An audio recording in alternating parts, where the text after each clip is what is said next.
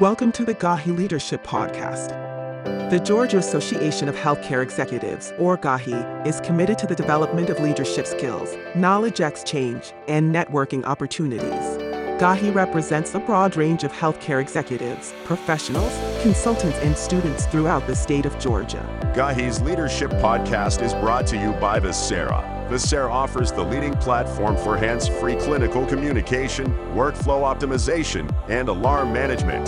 Vocera simplifies and improves the lives of healthcare professionals and patients while enabling hospitals to enhance quality of care and operational efficiency.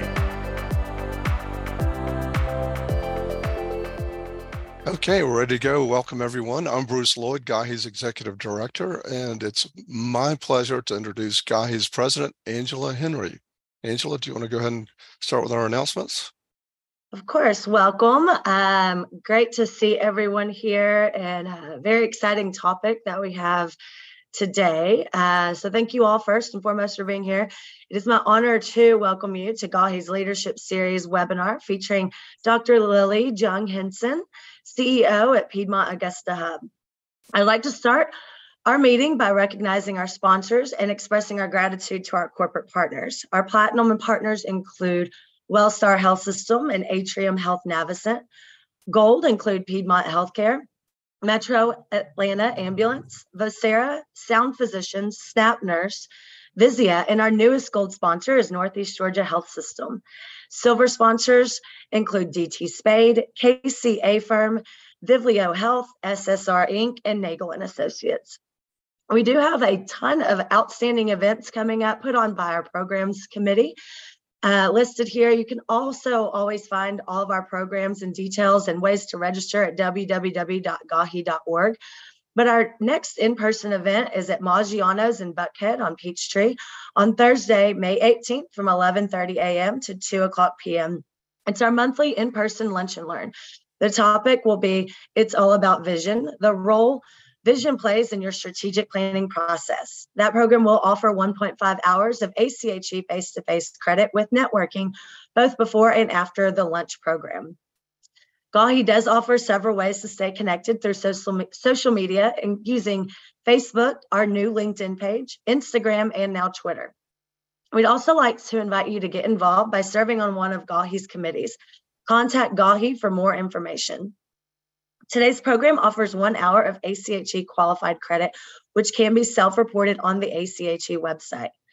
I'd also like to give a very special thank you to today's Leadership Series sponsor, Comhar Partners. And now to hand over, it's my pleasure to introduce Marion Spears Carr, Managing Director for Comhar Partners, who will introduce Dr. Henson and tell you a little bit about Comhar Partners. Marion? Yeah, thank you, Angela. It's great to be here. It's great to be a part of this webinar series, and in particularly very excited about our guest speaker today. Um, for those of you who don't know me, I'm Marion Spears Carr. I'm the managing director for healthcare and life sciences for Comhar Partners. We are an international executive search firm that specializes in healthcare and life sciences and a lot of other industries with my other partners. One of the things that we believe separates us from the people that we work with is this idea that leadership in today's context needs to come from a lot of different aspects and and need to have a view of leadership that's far more holistic than in the past. We're experienced executive search firm but our key focus is finding leaders who can make a huge impact not only on the quality of the work and services that the organizations that we work with provide but also the culture and the connection with the, the people in that organization and the community. That's what we do at Comhar Partners. We work with healthcare, private equity, and related organizations across a lot of different platforms. And it's my pleasure to be here and be a sponsor for this particular today's webinar. Our webinar, this is the our leadership series, and we've had some great speakers, but I'm really excited about today. Our, our speaker today is Dr. Lily Young Henson. She's the chief executive officer, as Angela talked about, for the Piedmont Augusta Hub. That is uh, the consists of three different campuses: the Piedmont Augusta, Main, Piedmont Summerville, and McDuffie. Dr. Henson has previously served as chief executive officer and chief medical officer at Piedmont Henry Hospital in Stockbridge. And other leadership roles she's had include chief of neurology at Piedmont Healthcare in Atlanta, vice president of medical service affairs at Swedish Ballard Hospital, chief of staff at Swedish Issaquah Hospital, and the latter two roles in Seattle, Washington. Dr. Henson is a fellow in the American College of Healthcare Executives, and, and which is really uh, a critical piece and connection from a physician and a physician leader, and as a former Thomas E. Dolan scholar. She, she previously served as a regent at large, covering the southeastern U.S. for ACHE. And Dr. Henson has a great background as a board certified neurologist and a lot of other different aspects. But one of the reasons that I really wanted her to be a part of and speak to us is around this transition from being a physician, a neurologist, and all those accomplishments into leadership. So, Dr. Henson, I'm going to hand it off to you to maybe introduce yourself further. Thank you for being a part of today's discussion and um, just proud to have you here. Well, thank you so much. I'm really grateful for the opportunity. So, uh, Bruce, do you have my slides up? while um, those are being pulled up, um, I just want to say thank you for having me here. It's really fun to be back uh, hanging out with my GAHI colleagues. It's been a number of years. Uh, it's particularly hard for those of us who are out in the hinterlands, right, uh, to be able to come to some of the meetings downtown. Uh, so uh, I'm really grateful for the opportunity to do this via Zoom. Um, so I'm just going to tell you a little bit uh, about the journey that I've been on uh, and uh, we'll go from there. So I've been a neurologist for over 30 years, spent most of my professional career, uh, my clinical career in Seattle, uh, but was also involved with leadership uh, fairly early on. Um, and I'll talk a little bit about that as we go through. So um, for those of you who don't know, um, you know, Piedmont Healthcare is a 22 hospital system uh, in the state of Georgia. Uh, University Health was previously an independent healthcare organization here in Augusta and joined the Piedmont family in March of 2021. And this January, I was um, uh, fortunate enough to start uh, as the CEO for the Augusta hub here. So, really excited to be uh, in Augusta. So, uh, next slide, please, Bruce so why physician leaders? You know we we uh, there's lots of uh, talks and top and discussion about why uh, it's critical to have physicians at the leadership table.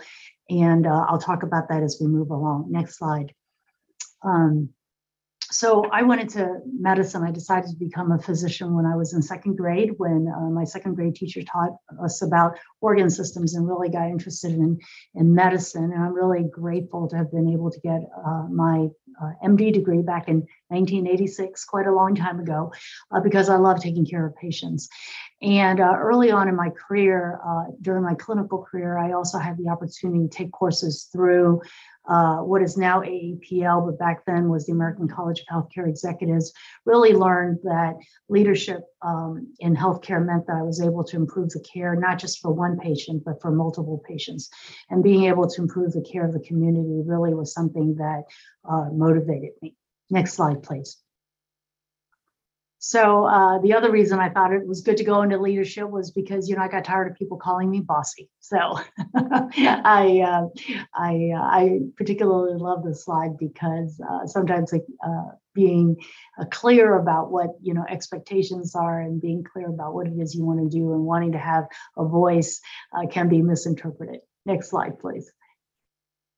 So I know that there's a lot of data out there um, that talks about the importance of having clinical folks, particularly physicians, being involved in decision making uh, that ultimately impacts patient care. And so um, I think you know there's been a lot of chatter, a lot of emphasis towards getting more physicians involved in leadership roles uh, since you know I first entered uh, the medical field uh, in in the 90s.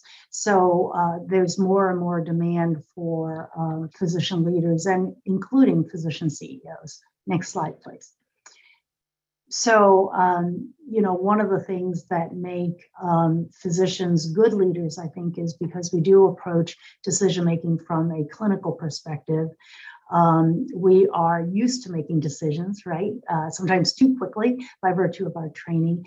And, uh, and another reason for, uh, for physician leaders is just that you're trusted by your colleagues in the trenches. But it's also important to talk about what uh, what is important for a physician to be successful in a leadership role. Um, it's about the importance of uh, self awareness, being able to understand the impact that one has on uh, the people around them, being able to model vulnerability, which is something that I don't think we're usually taught to do in, in uh, medical school, and understanding ourselves. Um, so, having a good balance of the skills that make us good clinicians, but also those skills that are important for leaders uh, is, is something that's really important. Next slide. So again, um, you know, in, in medical school, we're taught to be really task oriented, identify the problem, fix the problem, move on. We're used to uh, expecting uh, to be the to be the leaders, right? To to make decisions, to be uh, the person who ultimately carries the responsibility of what happens to the patient, um, and making decisions pretty quickly, and, and expecting others to uh, to listen to what we have to say and move forward. I think that's kind of the the traditional route that uh, physicians go through as part of our training. Um, and it takes a different set of skills to be a good leader, uh, particularly as a physician, right? Learning that you can't just give orders, that you need to work together collaboratively with others uh, to collaborate, to listen well, uh, rather than uh, just you know uh, sharing what your opinions are. Recognizing that uh, solutions don't come quickly, but really take time. I think that's probably one of my biggest struggles is uh, learning that you know just because I think something needs to be fixed, that I can't get an answer or a solution that gets um, operationalized immediately uh, working across lines, working with a lot of different people from with different backgrounds to come up with a better solution because everyone brings something to the table and allows us to um, to come up with a solution that makes sense. So, th- so that's the difference between what I think we're used to doing as physicians versus what um, I think all of us in leadership roles are accustomed to. One of the hard things for physician leaders is uh, sometimes losing the connection with our, our physician colleagues. And, and sometimes um, you have to be very careful that you don't get labeled you know, uh, being a quote suit um, and losing the, the respect and, and um, support of, of, physician colleagues. So it's a fine line that I think we've learned to walk. Next slide, please. So um, obviously, having good relation, uh, uh, a good ability to develop relations with others is something that's important both for a clinician but also for uh, those of us in leadership roles but really growing our leadership skills not just management skills management of people but being able to lead others even those that those that we don't uh, are not ultimately responsible for on a on an org chart is really really critical. And at some point your technical skills as a clinician becomes much less relevant. Uh, that certainly is true in my my uh, current case where I'm no longer um, expected to be the subject matter expert in neurology, although that's how most people still think of me. They come up to me and despite the, you know, my name tag and, and my title, uh, still expect me to go uh, be available to be a neurologist, when in fact, hopefully that's not my only uh, value to the organization that I lead. So next slide, please. So um, there's good literature to support that physician leaders and in particular physician CEOs um, can uh, impact the quality of care that is provided. And this article by Amanda Goodall is often quoted with respect to the importance of having uh, physicians in the top leadership roles in uh, healthcare organizations. And then on the right is a picture of John Noseworthy. He's uh, he was the CEO of the Mayo Clinic at one point, and he is a neurologist. So for me, uh, he was my role model. I always thought, um, you know, gosh, wouldn't it be cool to be like John Noseworthy one day? And uh, I'm really grateful. It's not the Mayo Clinic that I'm the CEO of, but I am grateful to be uh, in the, the role that I currently have and to follow uh, someone that I've admired from afar. Next slide, please. So uh, there are a growing number of physician CEOs in the country, and this uh, statistic from 90 in 2000 to 282 uh, from a year ago uh, just shows the trend. I don't think that anyone in this room who isn't a physician needs to necessarily worry about their job security. Um, I don't think that only physician CEOs um, is the right answer either, right? But having uh, some of us at the table is important to be able to bring the uh, physician perspective as we make decisions about how we run our healthcare organizations. Next slide, please. So, um, you know, it's funny, Angela and I were talking uh, before the, the meeting started. It is, you know, if you think about uh, I, I, when I was preparing this talk, I was thinking about some of the CEOs that I knew uh, early on my career, and they were um, chosen for their clinical prowess. They were chosen because they were popular with the medical staff. They didn't have any formal business training, and really ran the organizations based upon the strength of their personalities. Nowadays, it's very different. And when I talk to my physician colleagues who are interested in leadership, I talk to them about the fact that it is important to get a graduate degree in um, in management, whether it's an MBA or an MPH, or in my case, a master's in medical management back in the day from Tulane.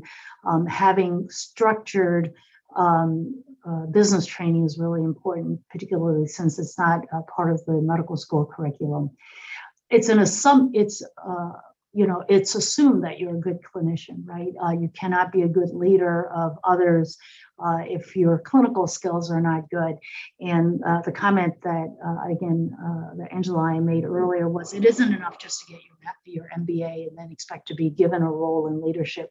You also have to have demonstrated ability to work with medical staff and others um, and also develop some of the skills that are important uh, to be able to be successful in leading a, a, healthcare organization. I'll talk a little bit about my own background as we go later on, but um, it's not just enough to graduate, get your uh, from from medical school, and then go on to get an MBA, and then suddenly expect to be um, in demand uh, for a, a, leadership role within a hospital.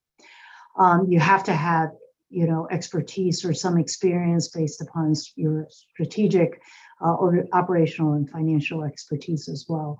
Um, it is also important to know that you know you don't have to become a, a you don't have to have you don't have to have been a finance person necessarily, right? Uh, one of the things I, I, appreciate my own system CEO, Kevin Brown, saying to me when I stepped into the role as CEO at Henry was, I knew I would be, I was comfortable being the CEO there because I had served as the chief medical officer at Piedmont Henry.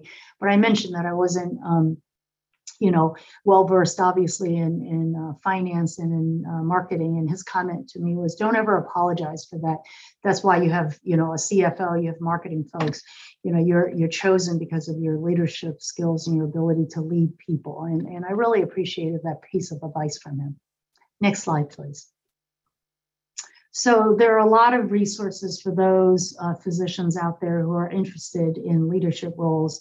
So, um, you know, there are obviously organizational leadership programs either through your own healthcare organization, like I worked for Swedish Healthcare in Seattle and also for Piedmont, and was involved in the leadership uh, academies that both organizations had.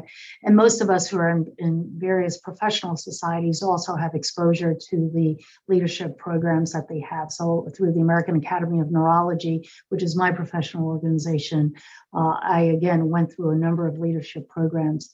The American Association of Physician Leaders, um, which used to be known as the American College of Physician Executives, is a great way to get uh, leadership training uh, for those uh, physicians who want to be surrounded by a cohort of like minded folks. Uh, so when I got my master's in medical management through AAPL slash Tulane, I was in a class of 30 physician executives uh, learning together. And uh, that's where I got my certificate, and that's where I got my uh, master's in medical management as a higher level um, healthcare executive, I find that ACHE is very helpful, right? Because it's important for me not just to be networking with other physician executives, but with people from finance and from IS and from marketing and, and other other uh, types of healthcare fields. That gives me a broader uh, uh, scope of um, exposure. And so um, is definitely what I recommend for my colleagues who um, are interested in uh, moving beyond the, uh, the typical initial layers of physician leadership. And again, having a master's is, is very important to get the basic uh, education that's needed that you don't get in medical school. Next slide, please. So if we talk about a little bit about the taxonomy of healthcare systems, I do this primarily because I think for a lot of physicians in particular, it's very difficult for them to understand the different roles that are available in healthcare. Uh, so obviously, currently as the CEO of a hospital um, hub, uh, I'm in administration, but there's also medical staff leadership. And there's uh, within healthcare organizations, in, uh, there are service line leadership roles. And if you're in a medical school, you could have leadership within a department. Uh, or if you're in a medical group, uh, usually it's part of an employed, it's an employed group, but even in independent medical groups, there are leadership roles that are available. So understanding the difference between all of those and the different sets of skills that you bring in all of those different areas is really important. So I throw that up there just to help folks get their heads around, you know, uh, the different types of roles that are available. Next slide, please. So I don't want you to pass out, but uh, this is a, a, just a quick summary of, of my experience since I came out of residency in 1990. So spent early part of my career in Seattle, uh, originally as part of Minor and James Medical, which was a private medical group, which subsequently became part of Swedish Health Services. I went on to be uh, to join Pacific Medical Center, uh, which was also a medical group uh, with a different structure and then went on to be employed by Swedish Health Services, which is a healthcare a hospital system in Seattle. Joined Piedmont in 2015, back when we were five hospitals. Went back to Swedish for a short period of time, and then came back to Piedmont in 2020. And black is my clinical, uh, the, the roles that I've had uh, uh, since coming out of residency. So I've obviously kept my day job as a neurologist, although the number of hours I spend uh, being a neurologist have fluctuated over the years. I've also uh, been involved in um, uh, medical school education as a as a clinical faculty member of the University of Washington, was also involved in uh, multiple sclerosis uh, research clinical trials. But in red, I've detailed the leadership positions that I've had uh, since the 90s. And again, I apologize, it's a long list um, that describe, describes the multiple uh, roles that I've had. Now you can break that down into different, different categories based upon the taxonomy that I just talked about. So if you go to the next slide, we'll go first to medical group. So, you know, I joined the medical executive group, uh, medical executive committee of PACMed. I became the chair of the compensation committee, and I was uh, employed as the medical director of the of the specialties part of the medical group. Also became uh, joined the governance council for Swedish as a part of being an employed uh, Swedish uh, neurologist, and then ultimately, uh, when I went back to Swedish in 2020, served as the head of neuro- of the general neurology group within the medical group. So as an employed physician, those were some of the leadership roles uh, that I had. Next slide, please.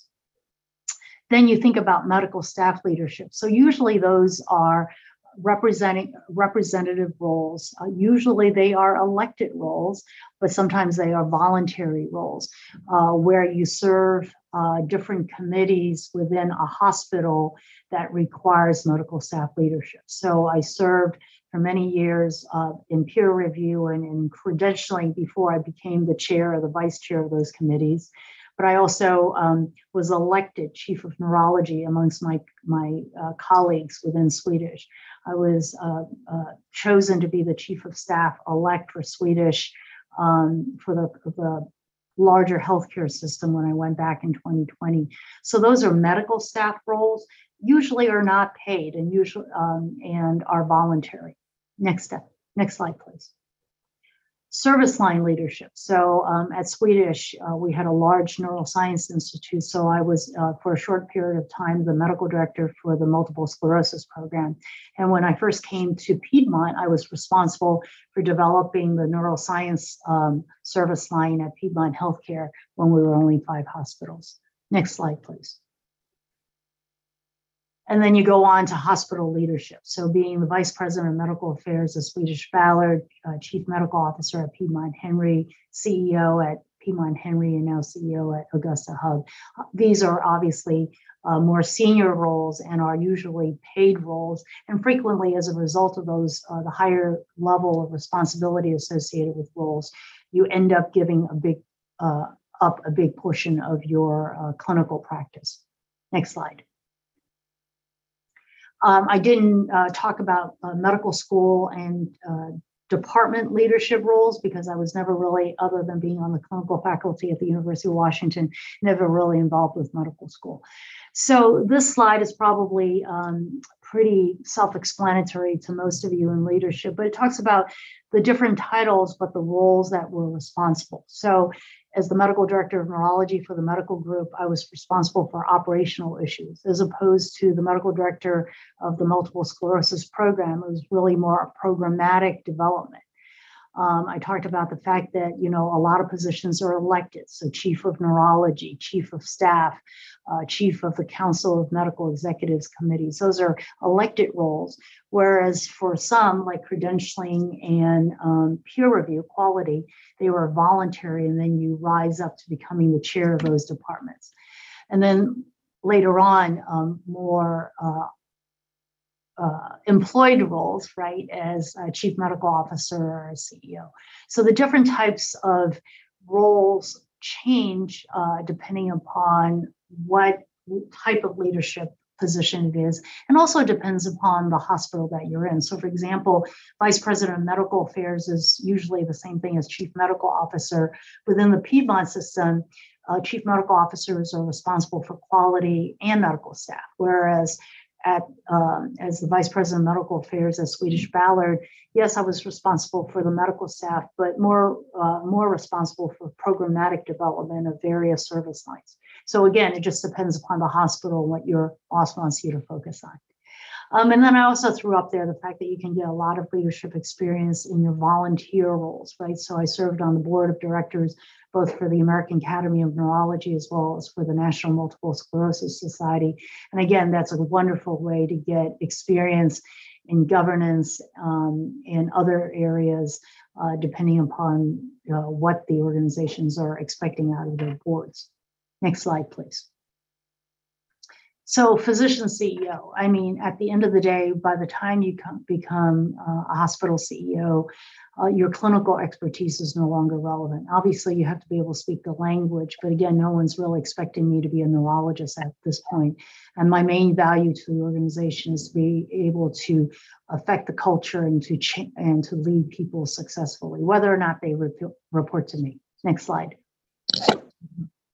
And I think that's it. I, I uh, kept it pretty short because I realized this is a group of leaders already who probably understand kind of the role uh, way more than for physicians who are thinking of entering. But I'm happy to answer any questions y'all might have.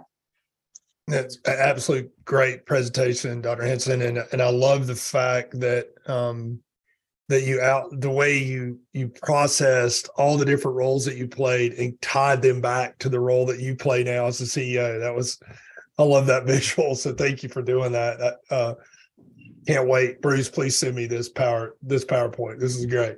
So we do have some questions, and if you have questions, post them in the chat. Um, got questions coming in. Here's the first question. You mentioned that you um, this is a question from Larry. How important is it for you as a physician leader to keep your medical board certification as a CEO? And then kind of the follow-up question is from your experience, has there been particular specialties that lend themselves more to moving into a senior executive role? But I'd love to hear the answer to both those questions, and we'll get to some of these others. Yeah, that's a those are great questions. Um, so um, you know, Larry asked first the question about importance of maintaining your board certification. I do think it's important to maintain your license and to maintain your board uh, and to keep up with your uh, continuing medical education, right? Because at the end of the day, um, our our there is always a guarantee of uh, employment as a physician or, or work as a physician. And, and all of us in leadership roles know that sometimes our positions can be uh, somewhat uh, spurious with respect to uh, their permanence. So uh, if you go back to, and you don't have to do this, but if you look at my CV, there's a three month, uh, six month period where I went back to being a clinician because my life, my life, my personal life circumstances changed. I had to move back to Seattle and there were no leadership roles available, not mm-hmm. real leadership roles like the ones that I was used to. They were more entry level um, leadership roles. Um, and so being able to flip back and being a clinician is really important. So keep maintaining that board certification, maintaining your medical license, maintaining your CME is really important. Uh, the second question was, you know, um, are there some specialties that are potentially better at becoming leaders than others? Uh, you're obviously, I smiled because obviously you're you're looking at a neurologist and being a cognitive specialist as opposed to a proceduralist, right? I would argue yep. that those of us who are cognitive uh, might be a little bit uh, more uh, uh, uh, appropriate, but but that's a joke. I, I don't know yeah. that there's and that anyone really knows uh, whether or not um, you know there's one specialty that that makes you a better leader than others. I do want to you know make the comment that it is important again not to see being a physician leader um, as a retirement uh, op, as a next step to retirement. I mean, mm-hmm. I think mm-hmm. one of the the most uh, frustrating comments I've heard from some folks um, is gosh you know i'm uh, i'm i'm so such and such an age i'm thinking of retiring in the next three years. I thought i'd become a hospital chief medical officer uh, as a as my exit strategy. And i thought to myself golly you know if that's the only thing you've done then you are not prepared for that role right? I mean that might have been true back in the day. But um, I also smile because I, although I'm a neurologist and not a proceduralist, I've been told that uh, my decision making can be somewhat surgical. And so it makes me wonder whether, you know, um, again, it's the physician uh, mentality about making a decision quickly to treat the patient that comes across as being surgical uh, to my non clinical colleagues. So, anyway, but I don't think there's any data yet about, you know, what type of specialists make you the best.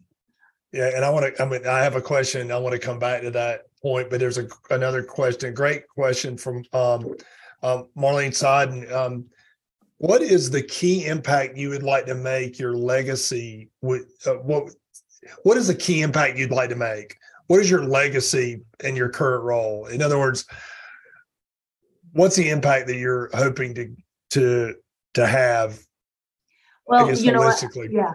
I, I um, you know, I mentioned earlier that I made the decision to go into leadership because it made I realized that I had a larger impact on uh, improving health to the community. And so to me, that's really important.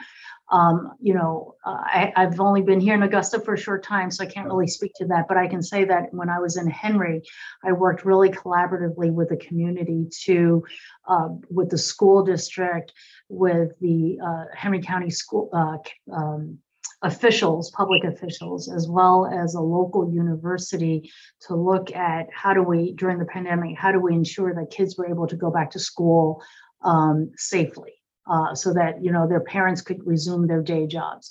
We looked at how do we uh, help Henry County students uh, who are interested in healthcare get a, a foot up in the door uh, and get into college and come out of um, college quickly with minimal um, with minimal debt and um, a, a, bachelor's of science and nursing degree so that we could grow more nurses. I mean, for me, that is the impact that I would love to see. And in particular, creating a culture within my own organization where people would want to come to work, right? We all talk about what a horrible uh, deficit we have in, in the labor market. And you know, obviously, uh, one thing I do have the ability to do is to create an environment where people want to come work.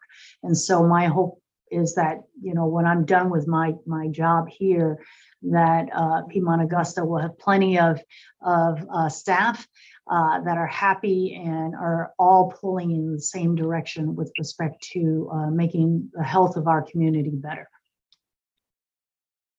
When you and I, when you and I talked originally, or email exchange originally about you uh, being our speaker in the webinar series, one of the things you and I talked about was this idea around understanding the skill sets that you brought to the table from a physician executive, physician leader, I would love for you to t- maybe share with the audience that what are some of the things that you had to learn from the non physician leader perspective? In other words, what were the, some of the things you had to learn in terms of how to communicate with them? You've mentioned that a little bit in your presentation about you know solving problems, et cetera, being more strategic. What are some of the things you learned from non position leaders about the role that you needed to play? Oh, that's a wonderful question. You know, um, I smile again because um, I had the pleasure of working with an amazing executive team uh, back in my old hospital. Again, I'm mm-hmm. I'm learning my new new team, and I know we're uh, we'll, we'll have a great time here as well. But one of the things I loved best about the team was that they all came with very different perspectives, and this is about the importance of diversity, right? So. Mm-hmm. Um, uh, at one point, I was one of uh, only two individuals who had come from a nonprofit background. Uh, my colleagues uh, had all come from um, for-profit healthcare organizations, and again, not coming from a clinical standpoint. So, you know, my finance, my chief financial officer, my chief operating officer, my chief nursing officer, and my CEO at the time mm. were all from for-profits a couple of them were clinicians, but definitely my CFO was not.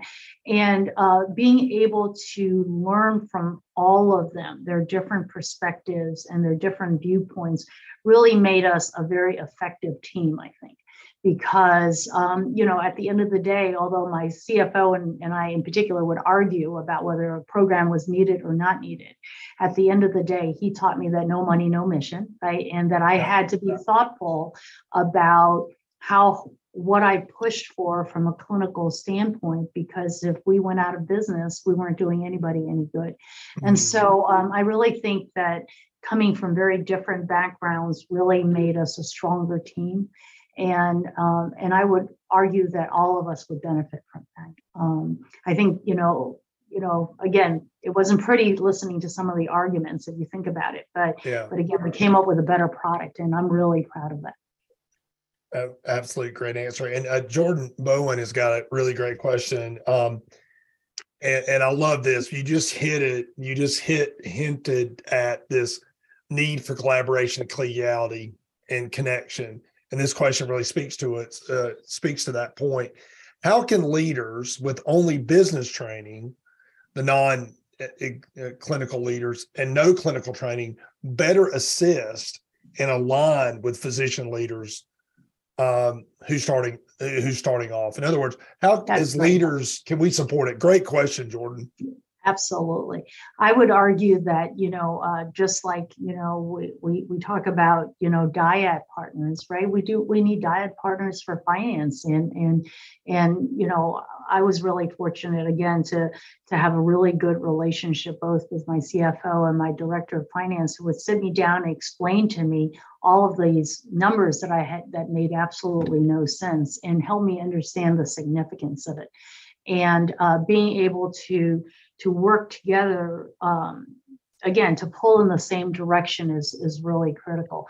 You know my cfo gave me little tidbits that were perfect for the for the that that made me be able to to provide a compelling argument to support what we needed to do for our community. And and i think again you know um, not having the fear of uh, sounding dumb or you know wondering what the heck these numbers mean right? I mean for a for a physician when i look at a our profit and loss statement my my brain goes blank uh, used to anyway until my cfo literally sat down and said okay these are the things you need to be focusing on. This is why mm-hmm. this is important right? This is why you need to be thinking of this because it helps you do this And um, I think having those conversations and putting us in rooms together to talk more and to work collaboratively is really critical. So I, I think that's really something that's really important. We one of the things that uh, at last at the ACHE Congress I noticed this last year there was a lot more, as you know, you you showed the numbers, a lot more physician leaders than there were just not too many years ago.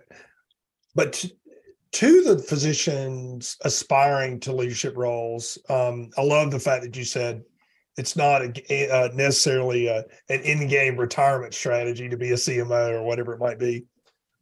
Where's a good place to start? Um, where would be a good place for a physician who wants to get involved with leadership, wants to test the waters, still is practicing in whatever specialty that they're in? Where's a good place within their health system or within the market that is a place for them to get their feet wet?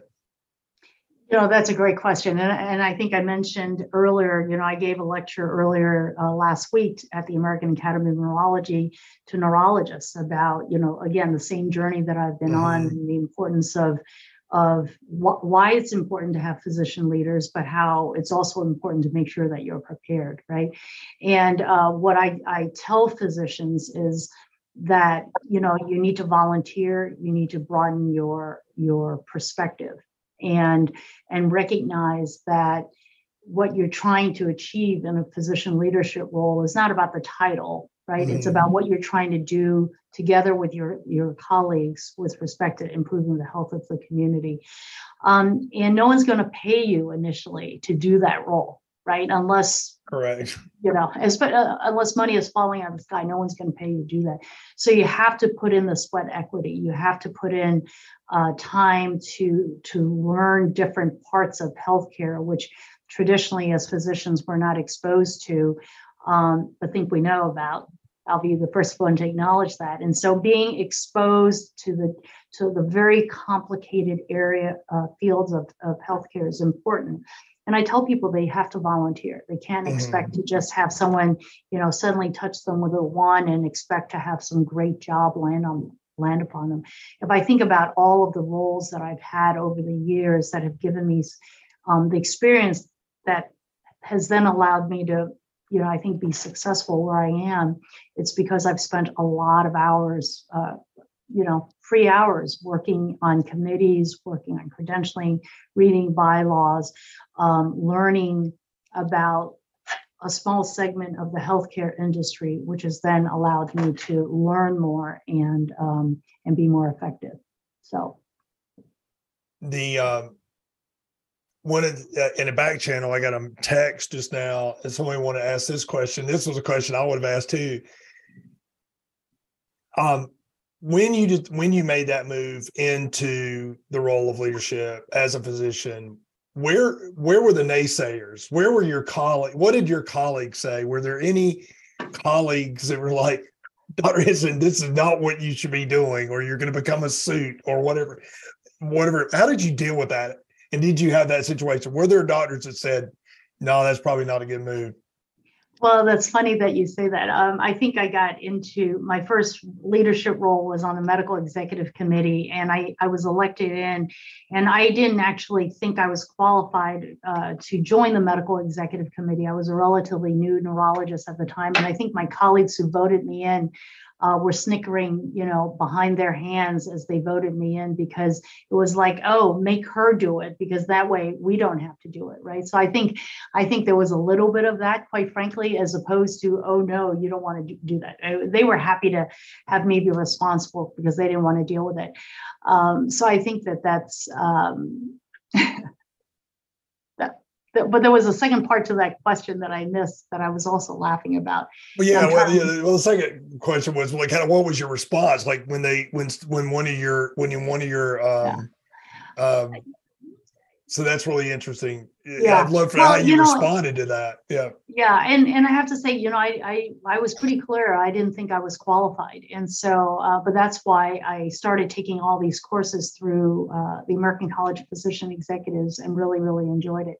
The other thing, you know, that's really important that I didn't put on my slideshow, but I did share with with the physicians when I gave them the same talk was it's okay to fail, right? I mm-hmm. think I alluded to that earlier on in one of the questions, but in our leadership roles, uh, there are times when either because of our own actions or because of organizational decisions or the economy or whatever it is, that we may not, we may lose our leadership roles, and that's okay. And and a, a key life lesson I share with a lot of my young physician colleagues is it's okay to fail. Um, you know, I think all of us are used to being successful academically, uh, and so failure feels like the end of the world. But it's okay to fail. It's okay to take a step back, um, as long as you learn from learn whatever lesson there is to be learned from stepping back or from failing, uh, and then moving on. And so um, I think you know I'm a big firm believer that sometimes when one door closes another door opens because that door has closed. And so i try to i try to encourage my colleagues to keep their eyes on that because sometimes you do take a step back before you can take a step forward. Absolutely.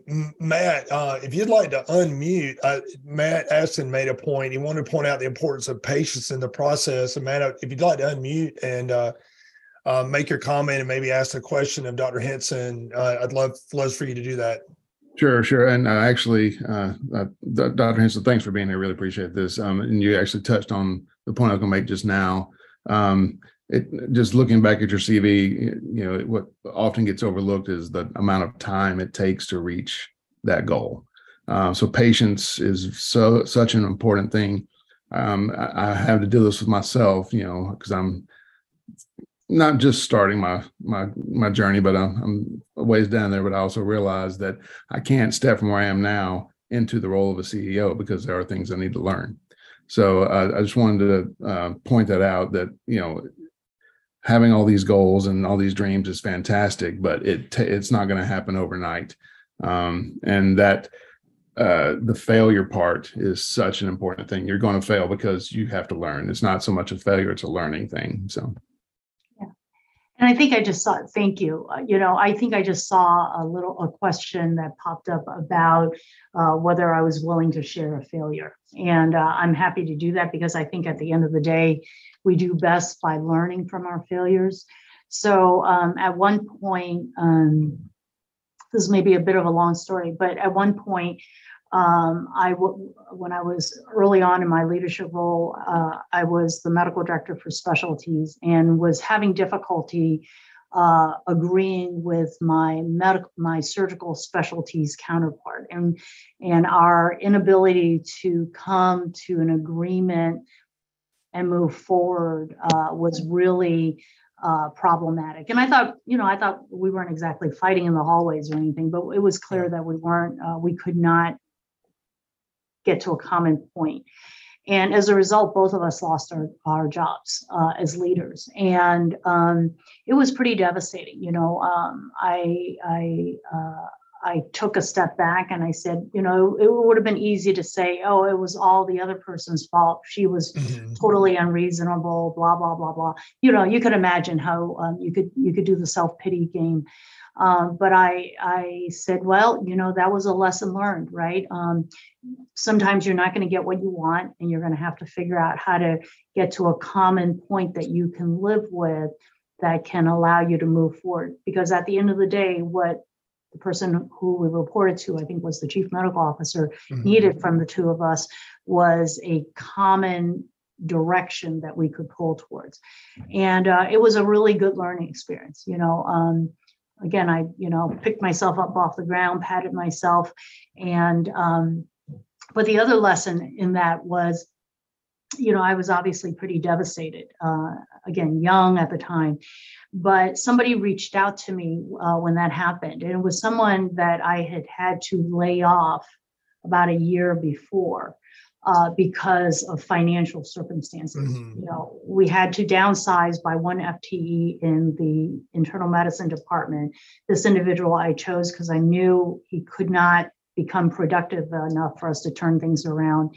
And so it was really hard to, to terminate him. But when he when I did terminate him, I did it with as much hopefully grace and support as I could. And I also worked to help him find another role in a different organization. And and uh, when when the public announcement came out about my being uh, terminated from my uh, medical director role, he reached out to me and he said, "Hey, I just want you to know." I know what you're going through. I just want you to know I landed really well and I thank you for it. And Wow. it's a reminder that, you know, to fail is human. It's important to to treat others with grace and with respect. And um, and that was probably one of the the biggest things that saved me during that that own my own difficult time. So um, so it was a wonderful life lesson for me. Well, yeah, what a great life lesson to learn. Uh, for uh, you know, the, the, and where where does empathy come from? Is is experience, right? Like, having Yeah. that experience.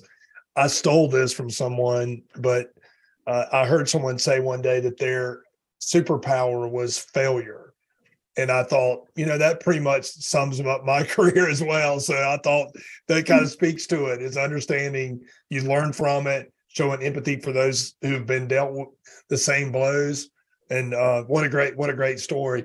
Uh, Carmen's got a great question, and and this is Hi, Carmen. hey, hey, Carmen Williams. Do you have any favorite leadership books, courses, or podcasts that you would recommend? Uh, And I'm a book person, so I'm ready to take notes.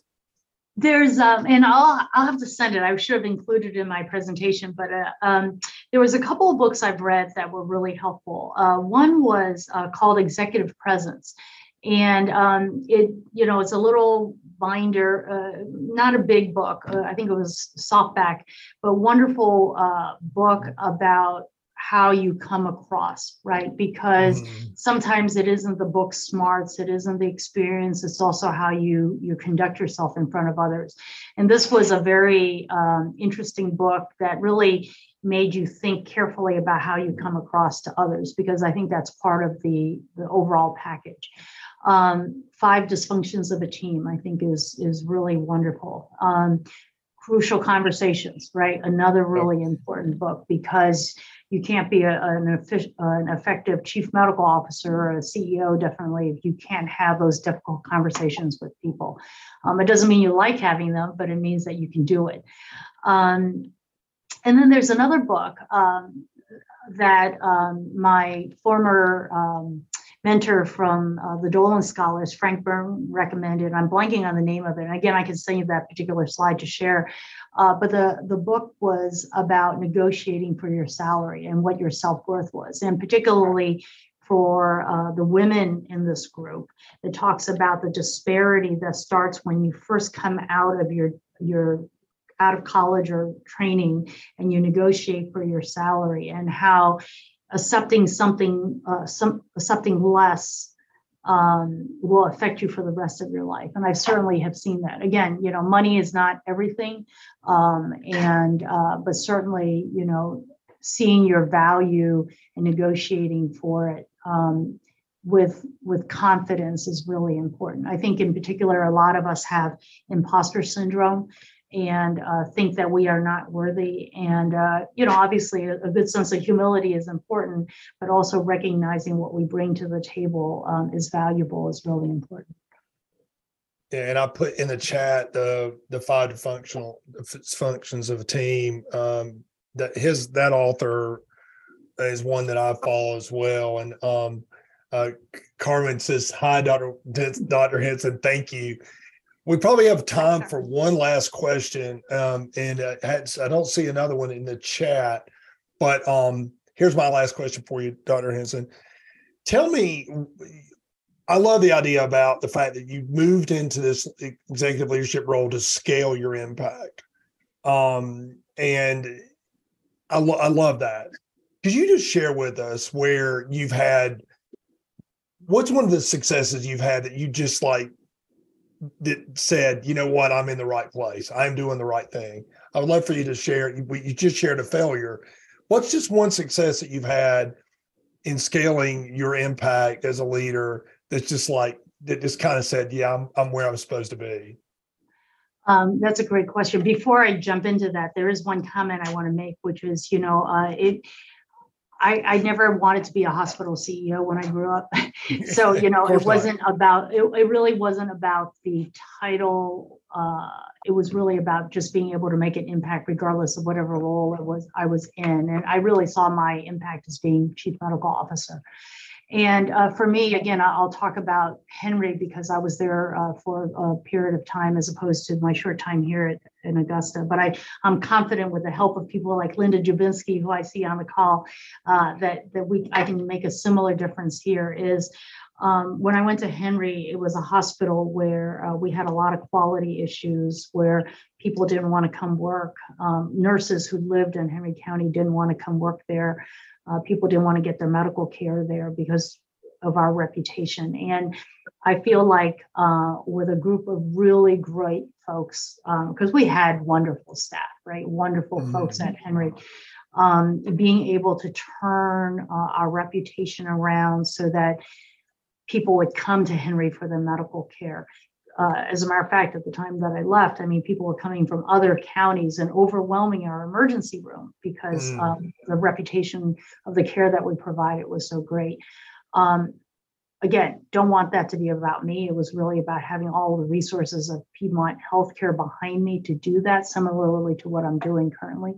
But being able to make a difference. Um, so our, you know, the motto for uh, what Piedmont Promise is to make a positive difference in every life we touch.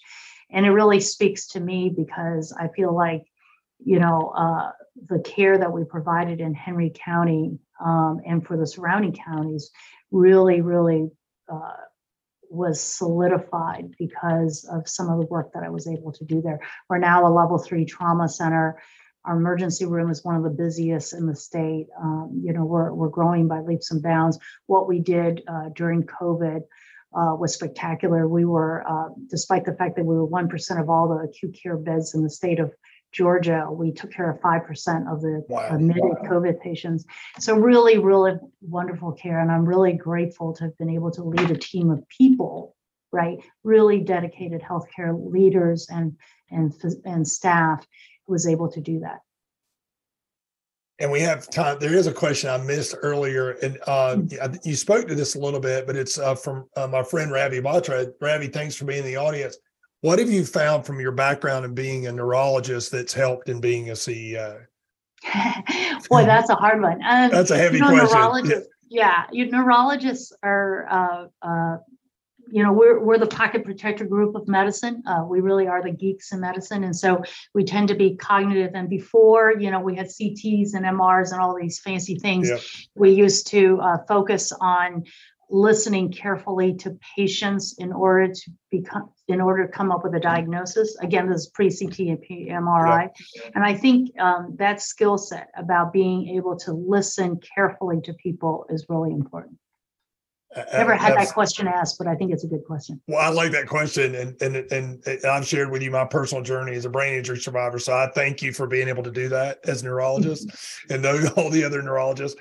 I think we're completed. Bruce, I'm going to hand it back to you. Dr. Henson, thank you. Uh, fantastic thank you. discussion. Thank you, everyone that was in the chat. And uh, Bruce, I'll hand it back to you to wrap up. Mm, wow, what a great session. Uh, Dr. Henson, thanks so much for uh, for being on today and sharing your journey. Uh, just fascinating. I think we're really lucky to have you here in the state of Georgia. So thanks so much. Uh, Marion, uh, wow, thanks for such doing a, such a great job as moderator and stepping up. I sure appreciate that. And uh, and thank you for for sponsoring today too for Comar Partners. So we sure appreciate that. And uh, and thanks again to our annual sponsors. Uh, we appreciate everything they do for us uh, to provide leadership um, for the healthcare industry in Georgia. Um, let's see, as a rem- as a reminder, um, you know, we'll be sending out an, uh, an email evaluation later today. That's going to include Dr. Henson's video of today's session. I'll also have our slide deck with all those resources. I'll have the attendee list in there. Uh, but be sure to uh, to uh, to click the evaluation and, and send us your feedback so we can continue to make improvements to our programs. Uh, also, be sure to uh, self-report one hour of qualified credit on the ACHE website. It's in the My ACHE section on the right side. Uh, that's it for today. Uh, have a great afternoon, and uh, we hope to see you at one of our upcoming events. Hopefully, uh, is on May 18th. So have a great day, everyone.